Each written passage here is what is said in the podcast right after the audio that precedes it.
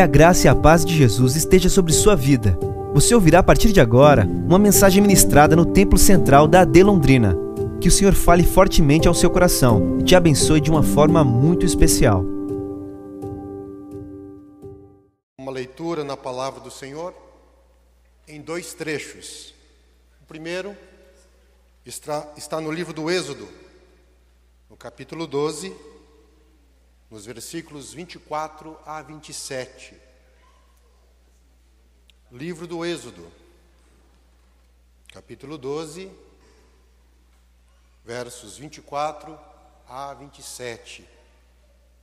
Diz assim a palavra do Senhor: Portanto, guardai isto por estatuto perpétuo para vós e para os vossos filhos para sempre. E acontecerá que, quando entrardes na terra que o Senhor vos dará, como tem dito, guardareis este culto. E acontecerá que, quando os vossos filhos vos disserem que culto é este, então direis: Este é o sacrifício da Páscoa ao Senhor que passou às casas dos filhos de Israel no Egito, quando feriu aos egípcios e livrou as nossas casas. Então o povo inclinou-se e adorou. Evangelho de João, capítulo 1, versículo 29. Evangelho de João, capítulo 1, versículo 29. No dia seguinte, João, João Batista, viu a Jesus que vinha para ele e disse: Eis o Cordeiro de Deus que tira o pecado do mundo. Vamos ler juntos? Eis o Cordeiro de Deus que tira o pecado do mundo. Nessa semana, o mundo cristão celebra a Páscoa. Porém, a história da primeira Páscoa, ela re, remonta a mais de 3.500 anos. Os descendentes de Abraão, Isaac e Jacó desceram ao Egito em um período de fome em Canaã, convidados pelo próprio Faraó tendo em vista o excelente trabalho feito por José, o jovem traído pelos seus irmãos, que se tornou governador do Egito. Porém, após a morte de José, as coisas se complicaram. E os egípcios passaram a oprimir os israelitas. Durante séculos, eles foram escravos no Egito. Açoites, brutalidade, lágrimas, morte, opressão, abuso, injustiça, violência. Ser um escravo é até a vida e o destino controlado por outra pessoa. Ser escravo é não ter esperança, não ter sonhos, não ter perspectiva. Ser escravo é ser desprezado e ridicularizado. O escravo não tem voz. O escravo não tem vez.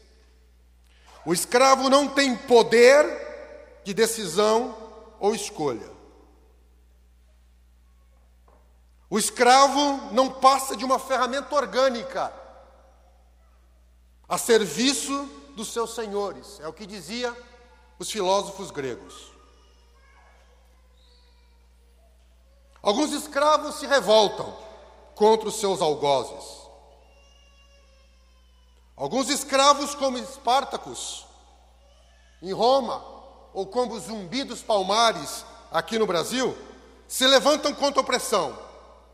Mas a violência dos seus senhores é tão grande, tão forte, tão implacável, que eles morrem ou são subjugados. Outros se entregam à escravidão, se acostumam a essa vida, a ponto de achar que a vida é só isso mesmo. A vida é ser um escravo. Não há esperança, não há perspectiva de melhora. É uma normalidade ser escravo do outro. E no Egito, os hebreus choram, clamam, gemem, e Deus ouve os seus gemidos. Deus desce para livrá-los. Deus levanta Moisés, um homem de passado duvidoso, que eu e você dificilmente daríamos qualquer cargo, missão importante para ele. E por meio de Moisés, Deus faz maravilhas. E Deus exerce os seus juízos sobre o Egito. Deus envia nove pragas, cada uma ridicularizando e humilhando uma divindade egípcia. E por fim vem a décima praga, a morte dos primogênitos, onde Faraó finalmente reconheceria a grandeza de Deus, a sua própria fragilidade humana, e libertaria o povo, ou permitiria que o povo saísse do Egito. Porém, antes da décima praga, uma ordenança divina, uma ordenança que antecede a libertação, uma ordenança que foi antes da tábua da, das tábuas da lei, antes do pacto do sinal, antes da instituição do sacerdócio levítico, antes de todos os mandamentos e diretrizes da Torá. Um evento inédito para aquele povo, e a princípio estranho, sob ordem do próprio Yahvé. E além disso, aquele evento, ele deveria se converter numa celebração anual, uma festa. Um churrasco realizado dentro da casa, dentro do seio familiar, a mesa posta, uma salada de ervas amargas, pão sem fermento, os filhos e os pais em volta da mesa, perguntando que culto é este, e na essência dessa festa, na essência desse evento, na essência dessa cerimônia, um cordeiro sacrificado. E esta festa se transformaria no principal evento do povo judeu. Era muito mais do que uma mera celebração religiosa. Era um símbolo de identidade e unidade nacional era um marco temporal que mostravam que a presença deles, a existência deles, não era mero fruto do acaso. Era garantia de que aquela terra, a terra de Canaã, era deles, dada por Deus a Abraão. Era sua herança legítima, eterna, inaleável, impeorável e imprescritível. A festa da Páscoa é como se fosse uma certidão de posse uma escritura pública subscrita pelo próprio Yahvé. A Páscoa mais tarde se tornou tão importante que todos os judeus peregrinavam a Jerusalém para celebrá-la. No Templo de Salomão, ou mesmo depois da diáspora, ainda os judeus espalhados por todo o mundo, eles vinham uma vez por ano celebrar a Páscoa em Jerusalém. As estatísticas mais conservadoras nos dizem que a população de Jerusalém quadruplicava, passando de 50 a 200 mil pessoas no período da Páscoa. Flávio Joséfo já nos dá uma outra informação. Segundo ele, chegava a ter 3 milhões de judeus celebrando a Páscoa em Jerusalém. E a Páscoa literalmente significa passagem fazendo referência a Êxodo 12, 12 a 14, em que Deus diz que ele passaria sobre a terra do Egito, e o sangue do cordeiro seria por sinal nas casas. E ele, vendo sangue, o anjo da morte, o anjo da morte vendo sangue, passaria por cima daquela casa. Por isso, Páscoa significa passagem. Porém, na memória do povo judeu, a Páscoa significava muito mais. A Páscoa representava a intervenção divina, a resposta aos seus clamores e gemidos, a libertação da escravidão, a justiça divina sobre o opressor. A Páscoa significava para eles o começo de uma nova história, da escravidão para a liberdade, da morte para a vida, das lágrimas para o sorriso, da lamentação para um cântico de louvor, de uma vida de sofrimento sem esperança e sem sentido, para uma vida com identidade e com propósito. Eles eram o povo de Deus, eles foram resgatados por Deus fizeram uma aliança com Deus. É novos sonhos, Páscoa é novas perspectivas, uma nova chance, uma nova esperança, uma nova terra, o nascimento da sua nação. Uma história que deveria ser contada e ensinada de geração em geração. Passa-se 1500 anos da primeira Páscoa. E muita coisa aconteceu. 40 anos no deserto, a sofrida conquista da terra de Canaã, 350 anos de juízes com altos e baixos na vida espiritual do povo hebreu. Um período de Reino Unido com Saul, o rei que foi rejeitado, com Davi, o homem escolhido segundo o coração de Deus, com Salomão, depois do período do reino dividido, em que irmãos entraram em conflito e se separaram. O reino do norte de Israel, capital Samaria, o reino do sul em Jerusalém, o reino do sul Judá, com a capital em Jerusalém. Houve o período dos profetas que exortavam o povo ao arrependimento e à volta à aliança, à volta a Yahvé. O povo não deu ouvidos, o reino do norte sucumbiu à Síria em 722, logo em seguida o reino do sul sucumbiu à Babilônia, levaram o período cativo na Babilônia durante 70 anos. A esperança do Messias, a esperança do filho de Davi, que se assentaria no trono de Jerusalém novamente, a esperança da restauração e de novo templo profetizado por Ezequiel, a esperança de um novo momento profetizado por Daniel. Eles voltam para a terra de Canaã, com Esdras e Neemias, constroem um segundo templo muito inferior ao templo de Salomão. A opressão continua sob o domínio grego, a revolta dos macabeus que dá ao povo uma ilusória esperança de independência. E agora, 400 anos de um silêncio profético, em que Deus não fala mais com o povo, não há mais profetas. O povo espera, o povo clama, mas não tem uma voz profética. E dentro disso, encontramos os descendentes de Abraão, novamente angustiados, em um novo estado de servidão, tão ou mais terrível do que no Egito. Agora, eles estão escravizados na sua própria terra. Agora, oprimidos na mão pesada de um novo algoz o maior império que já existiu sobre a terra, o Império Romano. Um império poderoso, gigante, indestrutível, avassalador. Um império cujo princípio basilar era o uso da força e da violência, sem pudor ou misericórdia. O profeta Daniel, 500 anos antes, faz referência a este império. E profeticamente ele diz em Daniel 7, 7: depois disso, continuei olhando nas visões da noite, e eis que um quarto animal, terrível, espantoso, muito forte, o qual tinha dentes e grades de ferro. Ele devorava e fazia em pedaços, pisava os pés e sobejava. Era diferente de todos os animais que apareceram antes dele. No Império Romano, ou você se submetia ou era destruído. Além de trabalhar para o império, além de pagarem pesados tributos para sustentar a opulência, a luxúria, a ostentação de Roma, além, ver o fruto do, além de ver o fruto do seu penoso esforço ser retirado para sustentar os seus algozes e senhores, eles eram responsáveis pelo seu próprio sustento.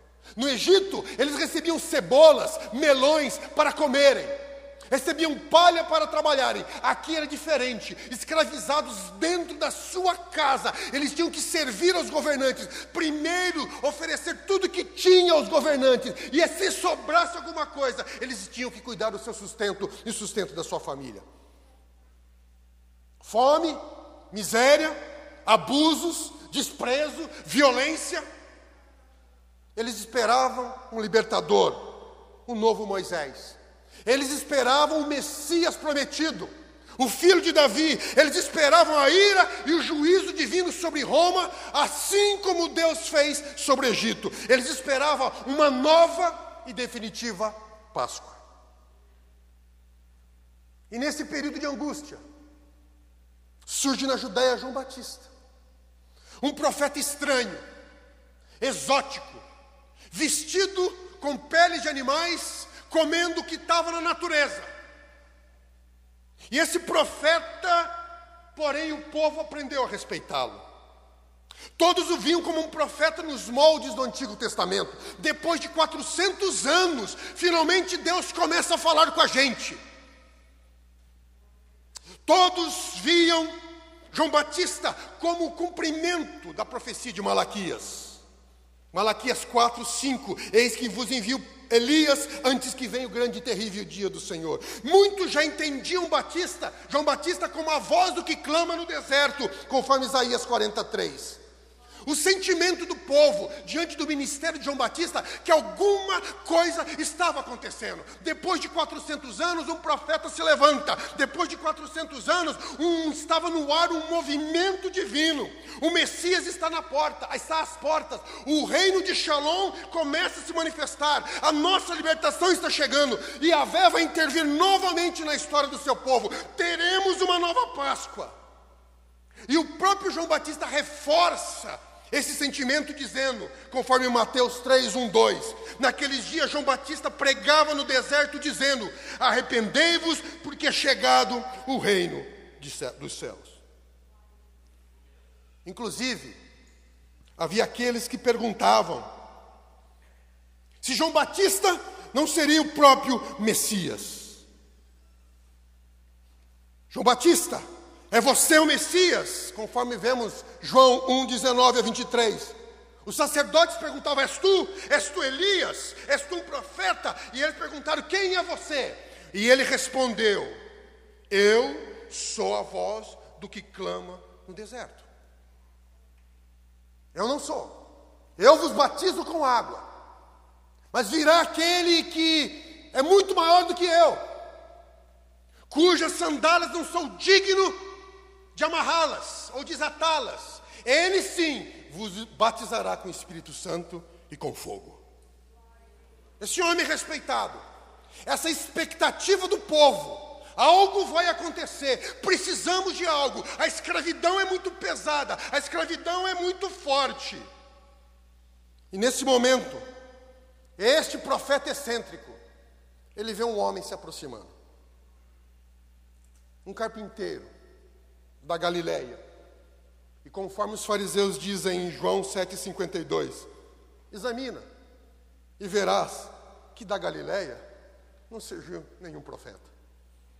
Além de ser da Galileia, era de um minúsculo vilarejo chamado Nazaré.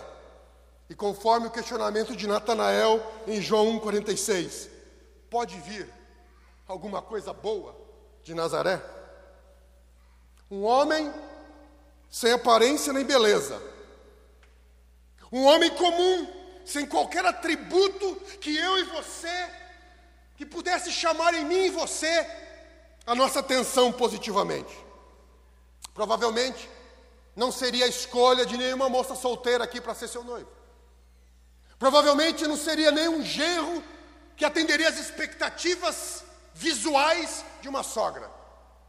Talvez não seria nenhum menino cujo rabino se interessaria em trazê-lo para si para ser seu discípulo.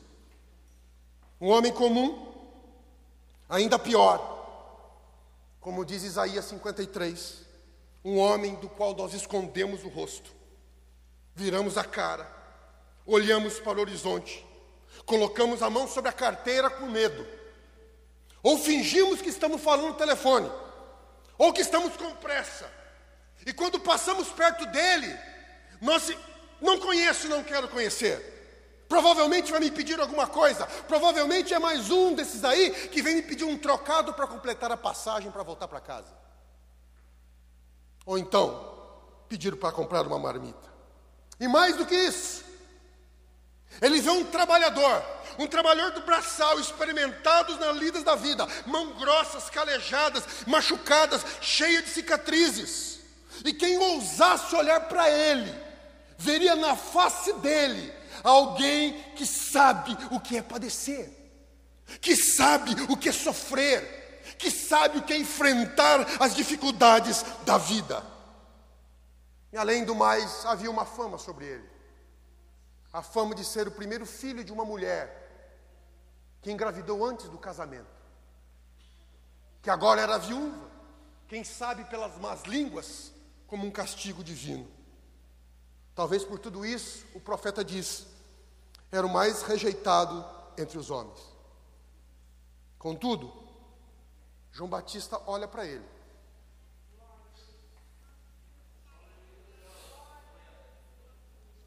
João Batista fixa os olhos nele. E ali, só por revelação do Espírito Santo, que já agia sobre João Batista desde o ventre da sua mãe, ele olha para aquele homem comum e diz: Eis aqui o Cordeiro de Deus que tira o pecado do mundo. É uma expressão impressionante, é inédito. Nós aqui, dois mil anos depois, já estamos acostumados com essa expressão. Nós já entendemos isso na nossa mente, mas tente se colocar na, na posição dos ouvintes. 400 anos de silêncio, esperando o reino, e esse homem faz um tributo espontâneo, que só pode vir do Espírito Santo sobre um homem sem aparência nem formosura. Mas os ouvintes espantados com aquilo, é uma declaração inédita nas páginas bíblicas, inédita nos profetas. Mas esses ouvintes sabiam muito bem o que significava isso. Quando eles ouviram essa expressão Cordeiro de Deus, imediatamente as imagens da Páscoa vieram à sua mente, as referências do Cordeiro Pascal, as memórias, as imagens, a libertação do Egito. Mas podemos confirmar também pelas Escrituras que eles ficaram confusos com essa declaração. Eles esperavam ouvir: Eis o Cordeiro de Deus que protegerá Israel quando Deus derramar o seu juízo sobre Roma. Eis o cordeiro que nos livrará da opressão de Roma. Eis o cordeiro que colocará César de joelhos. Eis o cordeiro que pisará o lagar da ira de Deus. Eis o cordeiro que fará justiça sobre os inimigos de Israel. Eis o cordeiro que implantará um reino e regerá as nações com vara de ferro. Eles queriam ouvir isso. F.F. Bruce, um comentarista bíblico, quando faz o seu comentário sobre João, ele nos diz que a palavra grega usada aqui para cordeiro é aminos. Porém, João, como hebreu, provavelmente está se referindo que João Batista se falou da palavra talá, que é cordeiro em hebraico, mas também que significa servo. Talvez na mente deles é o cordeiro pascual e o servo de Deus que trará libertação ao povo. Conforme Isaías 52, 13. Porém, para surpresa de todos, João diz: Este é o Cordeiro de Deus que tira o pecado do mundo. Esse é o Cordeiro de Deus que tira o pecado. E pior, do mundo. Talvez os ouvintes dissessem: João, você se equivocou. Você comeu muito mal mel silvestre e agora você está tendo visões que não existem. Primeiro, este homem não tem nada de especial. Não há nada dele para que o desejássemos. Segundo, esperamos o Messias que nos livre de Roma. Roma é o nosso problema. Roma é a causa do nosso sofrimento. Roma é responsável pela nossa miséria. Roma nos traz aflição. Roma nos traz fome, tristeza e medo. Roma rouba as nossas terras. Leva embora as nossas crianças para serem soldados, violenta as nossas mulheres. Roma é a fonte de justiça. Roma precisa ser eliminada, destruída, subjugada. A questão da nossa vida é Roma. Pecado? Não. Pecado de Israel já foi expurgado na Babilônia. Pecado? Não. Nós temos a Torá, é só seguir a Torá, só seguir o sacrifício levítico. Para o pecado, temos Yom Kippur. Que história é essa de pecado? E pior, tirar o pecado do mundo. O mundo que vai para o inferno, João. Os romanos, gregos, persas, babilônicos, assírios, egípcios, filisteus, moabitas, edomitas e todo o resto que vá para o inferno. Eles nos oprimiram durante toda a nossa história. Não queremos um cordeiro que tire o pecado do mundo. Eu quero um servo que destrua os nossos inimigos. Queremos que os nossos problemas sejam resolvidos. Queremos que Roma seja destruída. Por que você afirma isso, Cleverson? Porque no próprio livro de João, capítulo 1, versículo 11, diz: Ele veio para o que era seu, mas os seus não o receberam. Não receberam o Cordeiro de Deus. Não receberam aquele que tira o pecado do mundo. Queridos, ouso afirmar,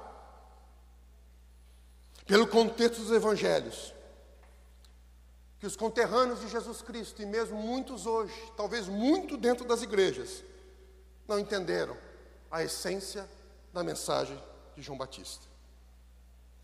O que João Batista está nos dizendo, e não só ele, está dizendo que o verdadeiro algoz, o verdadeiro carrasco, o verdadeiro senhor cruel, não era Roma, nem mesmo Egito. O verdadeiro problema não era a opressão, a fome e a miséria resultantes das injustiças praticadas pelos poderosos. O verdadeiro problema não é a escravidão imposta por Roma ou por qualquer outro império. Tudo isso é muito grave. Tudo isso é triste. Tudo isso é lamentável. Tudo isso, sobre a ótica bíblica, é uma anormalidade. Mas não apenas consequência de um verdadeiro problema. São apenas sintomas de uma doença. Não se resolve os problemas eliminando o famigerado opressor do momento, que hoje é o homem branco cristão, né? segundo muitas ideologias, e colocando no lugar dele o oprimido do momento, que segundo muitos são certas minorias. Não se resolve o problema. A história mostra isso de forma inquestionável e irrefutável que isso jamais funcionou. Um império cai para dar lugar ao outro, um opressor sai para dar lugar ao outro, um senhor de escravos cai para dar lugar a outro. O que João está dizendo para nós, o que a Bíblia diz o tempo todo, está no centro da mensagem de Jesus, do Evangelho, dos ensinamentos dos apóstolos e no sentido da Páscoa um ensinamento que nós não queremos ouvir e mesmo assim muitas vezes rejeitamos. O verdadeiro problema, o verdadeiro algoz, a verdadeira escravidão, do qual todos precisam se libertar, chama-se pecado. Este é que escraviza o ser humano. É isso que destrói o ser humano.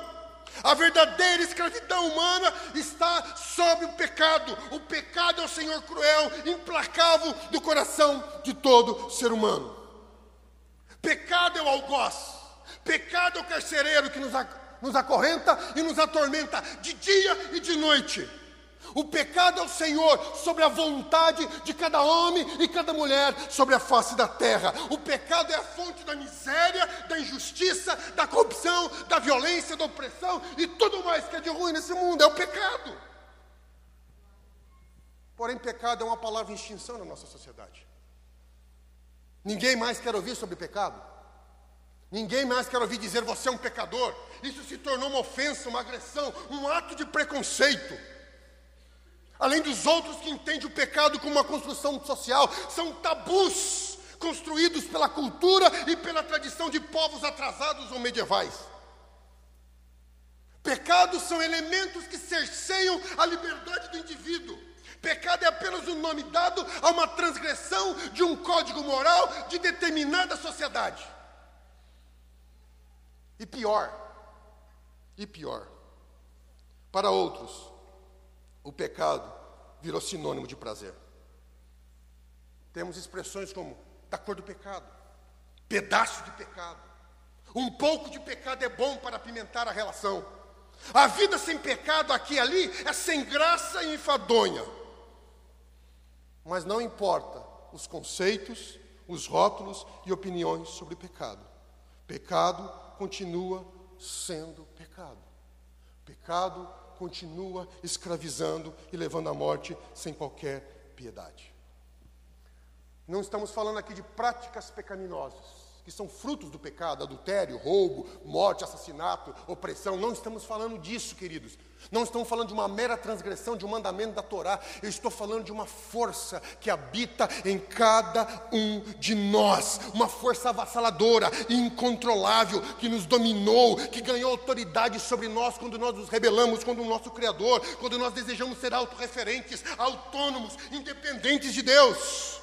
Quando nós abandonamos a fonte da vida, viramos as costas e resolvemos construir o nosso próprio caminho, o nosso próprio destino. O pecado é o Senhor da casa grande que nos aprisiona em senzalas da nossa própria existência, da nossa soberba, da nossa arrogância, que nos leva a posturas ridículas, absurdas, irracionais, com consequências destruidoras. Pecado é que nos açoita de dia e de noite. Dorme e levanta conosco, tira o nosso sonho, o sono põe sobre nós fardos insuportáveis. Pecado rouba as nossas esperanças, nos ilude com promessas de liberdade e depois ri na nossa cara pela nossa ignorância e ou inocência de dar crédito a ele. O pecado apaga a chama da vida dos nossos rostos nos moe como uma cana no moedor, suga nossa alegria e suga nossa essência. Esse é o pecado. O pecado que nos torna egoístas. O pecado que nos torna ingratos. O pecado que nos torna insensíveis. O pecado que nos põe a reclamar de tudo e de todos. O pecado que torna a vida uma busca frenética por poder, dinheiro e sexo. O pecado que destrói os nossos relacionamentos. É o pecado. Você está pensando que o seu problema, você está preso a uma família difícil, você está preso a um casamento difícil, que você precisa ter liberdade do emprego que você tem. Você pensa que vai trazer liberdade o governo A, B, C ou D? Não, querido, o que escraviza o ser humano é o pecado. Se nós não entendermos isso, não entendemos nada. Se nós, como os ouvintes de Jesus, pensarmos que o nosso problema é Roma, o nosso problema é qualquer outro império, qualquer outra questão secular, qualquer outra instituição humana, estamos errados. O problema é o pecado, e como Paulo fala, o pecado que habita em mim. Paulo fala: estou vendido sob pecado, miserável homem que eu sou. Ninguém está isento, ninguém está imune. Todos nós recebemos essa herança maldita de rebelião, ódio, egoísmo. Todo ser humano está sujeito a isso: judeu, gentil, grego, romano, desde o religioso até o homem dentro de um meretrício, desde a mãe de família até a prostituta das esquinas, desde o pai da família até o corrupto nos altos escalões do governo. Todos somos escravizados, Todos sofremos os açoites do Senhor de escravos. Paulo fala em Romanos 3, 10, 12: Não há um justo sequer, todos se extraviaram, não há quem faça o bem. E 3, 23: Todos pecaram. E não há outro destino do pecado senão a morte. Não há outra recompensa senão a morte. A morte dos sonhos, a morte da vida, a morte da alegria, a morte da esperança, a morte física e, por fim, a morte eterna. E não há o que fazermos com isso. Não há como nos libertar, não há instituição humana que traz libertação do pecado. Não há religião, não há filosofia, não há ciência, não há tecnologia, não há educação. Pode educar a criança onde for, ensiná-la tudo, mas não resolve o problema do pecado. Não, não há um remédio, não há vacina, não há terapia, não há desenvolvimento, não há progresso.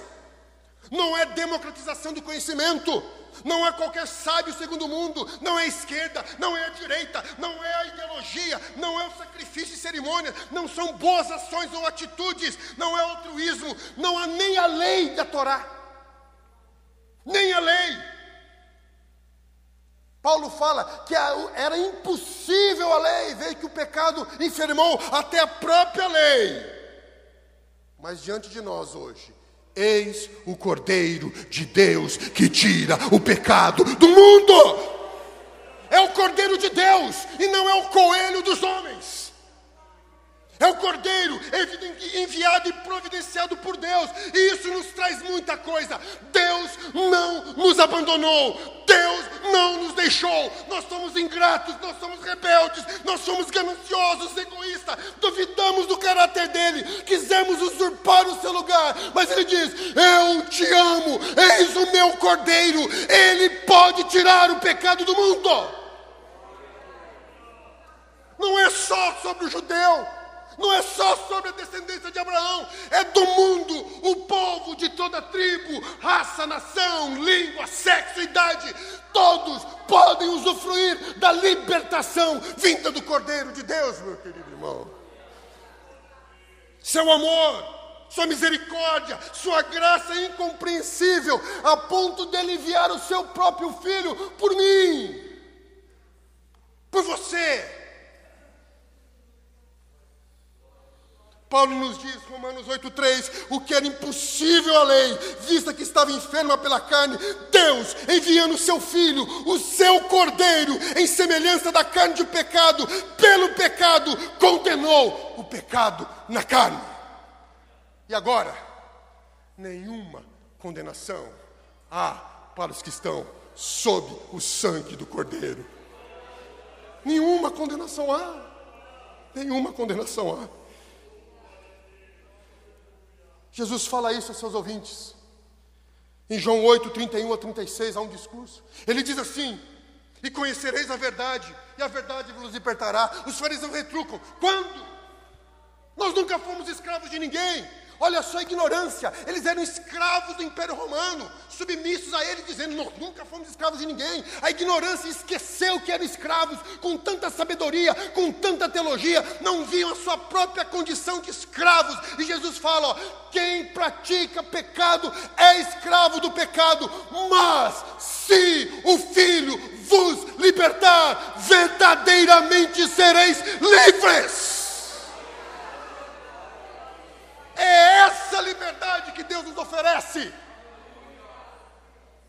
Essa é a verdadeira liberdade, é a única liberdade que vale a pena ser pregada e anunciada. Tudo o resto é ilusão.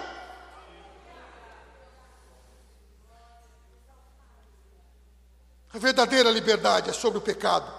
A verdadeira liberdade é sermos livres de nós mesmos. A verdadeira liberdade é sermos livres das amarras que nos prendem a um coração corrupto e perverso. A verdadeira liberdade é ser livre do orgulho, do medo, da culpa. A verdadeira liberdade é saber que o Espírito Santo testemunha ao nosso espírito que somos filhos de Deus que agora somos livres para sermos aquilo que Deus planejou desde a eternidade que fôssemos. Os seus filhos, as suas filhas, a sua família, os seus herdeiros, o seu povo, a sua nação, a sua geração eleita, o seu sacerdócio santo. Isto é liberdade. Isso é liberdade, queridos. E com essa liberdade, nós temos vida. Com essa liberdade, nós temos vida e vida e abundância. Nós não estamos presos mais ao passado ou medo do futuro. Agora nós podemos olhar para o Cordeiro de Deus e dizer: Bendito é o Cordeiro de Deus, digno de receber toda a glória, toda a honra, toda a adoração, pois foste morto, derramaste o seu sangue, mas eis que vive. Que vive. Eis que vive. O Cordeiro de Deus. O Cordeiro de Deus que tira o pecado do mundo. O Cordeiro de Deus que venceu a morte e o inferno o Cordeiro de Deus que rompeu o véu, o Cordeiro de Deus que traz verdadeira liberdade do pecado, porque o pecado não terá domínio sobre vós que não estáis debaixo da lei, mas debaixo da graça. Traz liberdade de si mesmo. Já estou crucificado com Cristo. Não sou mais eu quem vivo, mas Cristo vive em mim traz liberdade dos homens maus. Em Deus tenho posto a minha confiança. Não temerei o que possa me fazer o homem.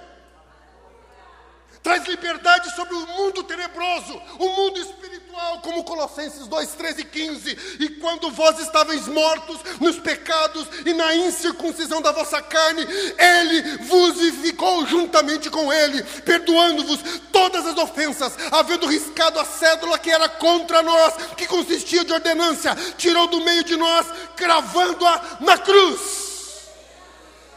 E não só isso despojando os principados e potestades, os expôs publicamente ao desprezo, triunfando sobre eles na cruz. Esse é o Cordeiro, essa é a nossa Páscoa. E ele ressuscitou, deu a sua vida por nós, verteu o seu sangue por nós, mas era impossível que a morte pudesse retê-lo, era impossível. É impossível. É impossível, queridos. Nada pode vencer a força do amor. Nada. Nada. Eis o Cordeiro de Deus diante de nós hoje, que restaura a sua humanidade, a sua dignidade. Eis o Cordeiro de Deus hoje que te reconcilia com teu Criador. Eis o Cordeiro de Deus que dá sentido à vida. Eis o Cordeiro de Deus que te dá uma viva esperança. Eis o Cordeiro de Deus que pode restaurar os seus sonhos, a sua família, o seu casamento, os seus relacionamentos. Eis o Cordeiro de Deus que quebra as algemas que te prendem. Eis o Cordeiro de Deus que te liberta da angústia do passado. Eis o Cordeiro de Deus que dá esperança no futuro. Eis o Cordeiro de Deus que derramou o seu sangue sobre você. Eis o Cordeiro de Deus que dá vida agora e por toda a eternidade. Nada. O radicalismo do Evangelho é esse: nada e ninguém pode resolver o problema do pecado, mas o que era impossível aos homens é possível a Deus por meio do seu Cordeiro. Não é por acaso que o termo Cordeiro de Deus é um dos títulos mais utilizados pelos apóstolos. Pedro nos fala disso, dizendo que não são por coisas perecíveis como prata e ouro, que foram redimidos da vossa vã maneira de viver, mas pelo precioso sangue de Cristo, como um cordeiro sem mancha e sem defeito. Paulo nos diz em 1 Coríntios 5, 7 8: Pois Cristo, o nosso Cordeiro Pascual, foi sacrificado, por isso celebremos festa. Não com pães da maldade, não segundo o mundo, mas com os pães da pureza, porque agora somos povo de Deus. O apóstolo João, que escreveu o Evangelho e também escreveu o livro de Apocalipse, ele usa nada mais, nada menos do que 29 vezes o termo cordeiro. O cordeiro. O cordeiro que foi morto, o único digno de desatar os sete selos. O cordeiro que está à destra do Deus Pai é o cordeiro de Deus. Você quer ser livre? O que, que você acha que prende você? Você acha que está preso a uma família complicada, a um emprego complicado, a uma igreja complicada, a um país complicado? E você acha que se mudar as coisas você será liberto? Ilusão. Ilusão. Só pode te libertar o Cordeiro de Deus porque Ele te liberta dentro de você mesmo. E aí verdadeiramente você pode ser livre. Pare com a ilusão, meu querido. Não estou aqui pregando alienação. Não, somos reinos aqui, temos que demonstrar o caráter do reino aqui. Não estou pegando triunfalismo. Eu estou pregando a mensagem bíblica. Olhem para o Cordeiro. Olhe para o Cordeiro. Olhe para o Cordeiro que foi morto por amor em você. E Paulo fala: se Deus não poupou o seu próprio filho, Fala, Paulo faz um desafio à nossa racionalidade. Se Deus não poupou o seu próprio filho, não nos dará também juntamente com ele todas as coisas. Essa frase é maravilhosa. É simplesmente maravilhosa e o meu tempo esgota, eu tenho que parar por aqui. A Páscoa não é mais a festa da morte de um cordeirinho, mas agora é a festa da vida. Eu vim para que tenham vida e tenham abundância. A Páscoa judaica celebra a libertação do Egito do povo hebreu. A Páscoa cristã celebra a vitória sobre o pecado, sobre a destruição, sobre o inferno, sobre a morte, sobre as potestades, que está disponível a cada pessoa pela fé, que pela fé entende e contempla o Cordeiro de Deus e se inclina diante dele. A Páscoa judaica termina com a morte de um cordeirinho e com a reflexão sobre o sofrimento da escravidão. A Páscoa cristã termina com um cordeiro vivo e ressurreto, vencedor sobre a morte reinando à direita de Deus Pai, na esperança do seu retorno para arrebatar aqueles que são seus do juízo que virá sobre o mundo. Portanto, queridos, hoje é Páscoa.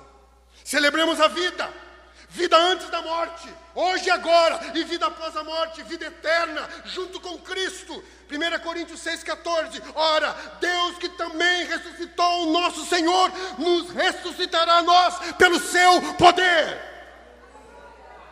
Hoje é Páscoa, hoje é dia de celebrarmos a nossa liberdade do pecado, da morte, do egoísmo, do coração enganoso, do desespero de uma vida sem sentido, propósito, esperança. Hoje é dia de celebrar, celebrar a paz, sendo, pois, justificados pela fé em Cristo, temos paz com Deus.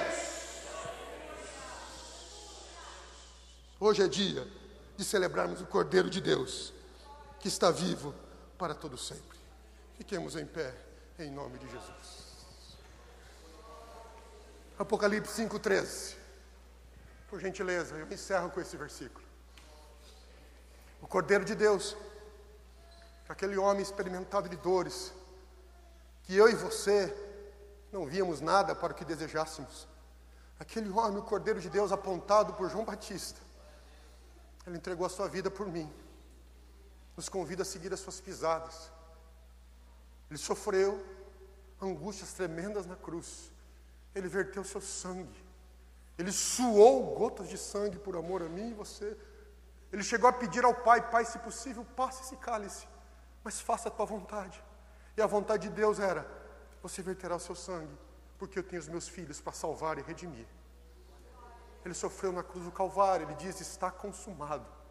Mas esse cordeiro, ele venceu a morte e hoje o túmulo está vazio. Esse cordeiro está diante de Deus novamente. E como João diz, eu ouvi toda criatura que está no céu e na terra, debaixo da terra, que está no mar, em todas as coisas que nele há dizer, ao que está centrado ao trono e ao cordeiro, sejam dadas ações de graças, honra, glória e poder para todo o sempre. Eu convido você hoje a acompanharmos os anjos, a acompanharmos os anciãos, acompanhamos os quatro seres viventes. Eu convido você hoje a dizermos a uma só voz: ao que está assentado sobre o trono e ao Cordeiro sejam dadas ações de graças e honra e glória e poder para todo sempre. De novo,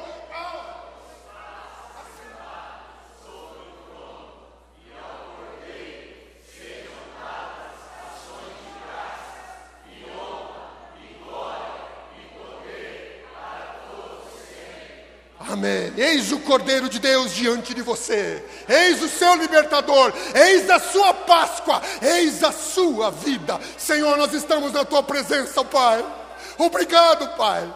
Obrigado pelo teu cordeiro. Obrigado, Senhor, pela nossa Páscoa. Obrigado pela tua misericórdia. Obrigado pela nossa liberdade. Obrigado pela nossa libertação. Obrigado pelo teu amor. Obrigado pela tua misericórdia. Churiandale baixeres turicandalaias. Obrigado, Senhor. Tu não nos abandonaste. Obrigado, Senhor. Tu nos deixaste refém de nós mesmos e do pecado. Obrigado, Senhor. Obrigado pela vida. Obrigado pela libertação. Obrigado pela filiação. Obrigado, obrigado, obrigado, Pai. Não podemos compreender o teu amor. O que daremos nós por tão grande amor? O que faremos nós por tão grande libertação, Pai? A vida nos pressiona, as circunstâncias nos põem contra a parede, que nos leva a reclamar, que nos leva a duvidar do teu amor. que nos leva a entristecer e a lamentar, mas que agora possamos compreender e contemplar o Cordeiro de Deus que tira o pecado do mundo. Comple contemplar o que foi feito por nós.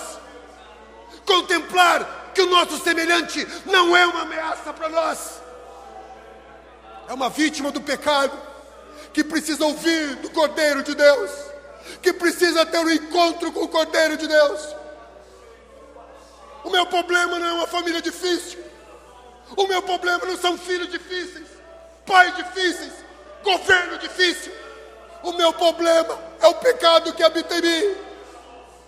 Mas pela graça de Cristo eu sou liberto. Pela graça de Cristo, o pecado não tem mais domínio sobre nós. Guarda-nos, guarda-nos, guarda-nos, ó oh Pai de não contemplarmos o teu cordeiro, guarda-nos.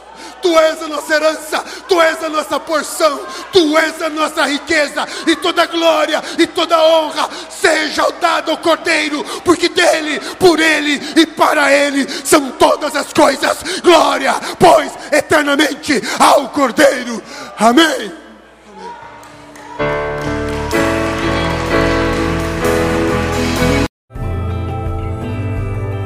Essa foi uma mensagem ministrada no Templo Central da AD Londrina. Acesse nossas redes sociais no Facebook, Instagram e YouTube e fique por dentro de tudo o que está acontecendo.